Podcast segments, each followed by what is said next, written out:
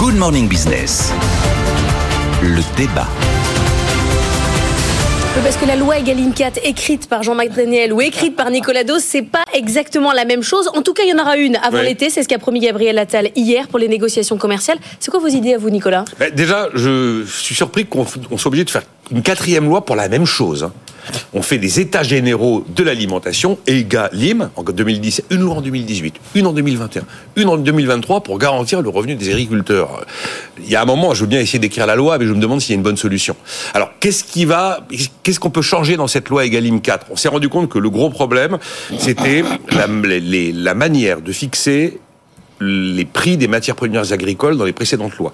Parce qu'il y a trois options proposées, deux options assez classiques, transparentes, un peu indiscutables, qui reposent sur la fourniture de factures, la fourniture de pièces comptables, pour estimer combien vaut la tonne de porc, le litre de lait. Et la troisième option, qui suppose de faire appel à un tiers de confiance, généralement un commissaire au compte, qui va, avant la négociation, sortir un prix mais euh, dans une forme quand même d'opacité, même si normalement tout ça est parfaitement clean. Il se trouve que dans 70% des cas, c'est l'option 3 qui est conservée, et il semblerait qu'avec cette option 3, eh bien on n'arrive pas à l'objectif de garantir le revenu des agriculteurs. Donc dans une loi Egalim 4, on pourrait imaginer qu'on supprime l'option 3, qu'on ne garde que l'option 1 et l'option 2.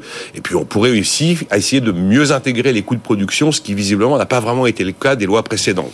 Après, il y a un deuxième élément dans Egalim 4 qu'on peut imaginer, même si je pense que la portée est relativement limitée, elle est davantage vers des négociations tripartites où vous avez mm. euh, les industriels, les distributeurs et les agriculteurs. Le problème, c'est qu'on a un paysage agricole hyper émietté en France. Ce qui rend très compliqué la réalisation de ces méthodes tripartites. Et puis, troisième élément, normalement, Egalim 3, hein, c'est la loi dite d'escrozaille, Egalim 3. Elle avait mis en place des dispositifs pour éviter que la distribution n'ait recours à des centrales d'achat ailleurs en Europe, qui fait que si on signe ailleurs en Europe, on arrive finalement légalement à s'affranchir des contraintes franco-françaises, des lois franco-françaises. Visiblement, ça fonctionne pas.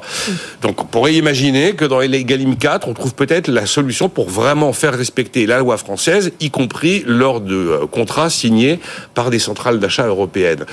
Mais euh, préparez-vous à Egalim 5, parce que visiblement, alors moi je suis pas législateur, mais il semblerait qu'on on n'arrive pas à trouver la bonne solution. Alors la proposition de loi de Jean-Marc Daniel, apparemment ça tient en une ligne. Hein. Oui, oui c'est très simple. L'exposé, un exposé des motifs, comme toujours dans une proposition de loi.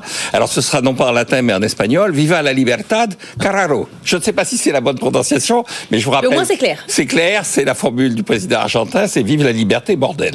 Nom de Dieu. Bon, donc voilà, ça c'est l'exposé des motifs. Et l'article premier, c'est les prix virgule, agricole, virgule, sont déterminés par le libre marché dans un cadre concurrentiel. Oui, là, vous n'allez pas garantir le revenu des agriculteurs en faisant Parce que tout le monde n'a pas le même poids là-dedans. Ah, mais le libre marché dans, un, dans des conditions concurrentielles. C'est-à-dire que euh, s'il y a des positions dominantes et des abus de position dominante, il y a déjà des lois. Il n'y a pas besoin d'égalim. Il y a des lois qui condamnent Alors, les comment vous garantissez un revenu décent? Alors je compte. Parce que si le prix euh, du lait euh, mondial est à 30 centimes, qu'est-ce qu'on fait? Eh bien, on facture le, le, prix du lait à 30 centimes et on permet au consommateur de le payer, lui, 40 ou 50 centimes, et, on donne ainsi du pouvoir d'achat.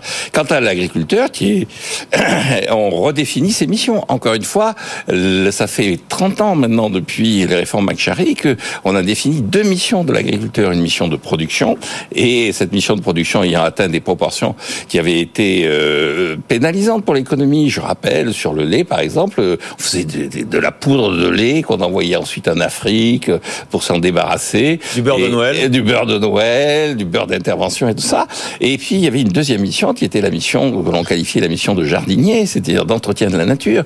Or, ce que ce gouvernement est en train de d'abandonner, c'est cette logique non seulement française mais européenne, cette logique qui était une logique aussi qui nous rapprochait des euh, problèmes écologiques, qui consistait à demander aux agriculteurs d'être non seulement des producteurs de notre alimentation, mais aussi d'être les préservateurs de notre nature et de notre environnement. Et pour ça, on les paye. Et pour ça, on les paye. C'est d'ailleurs pour ça qu'il y a la PAC. fonctionnaire, c'est ça votre modèle quand même Non, l'agriculteur, c'est contractuel. En revanche, le modèle actuel, ah, c'est l'agriculteur fonctionnaire, c'est-à-dire que l'agriculteur, c'est l'agriculteur, c'est les prix sont déterminés, c'est en parlant de, du prix de l'énergie, j'avais indiqué que on était en train de s'aller vers l'Union soviétique et donc euh, je ne sais pas si c'est à ça que réagissait monsieur Bruno Le Maire, mais il avait dit non, nous ne sommes pas l'Union soviétique, sauf que on détermine le prix de l'énergie, on va déterminer les prix de l'agriculture, on va déterminer quel prix encore, on va faire une grille de prix, euh, on détermine les salaires puisqu'il y a 17% de la population qui est euh, au SMIC c'est l'Union soviétique. Donc, euh,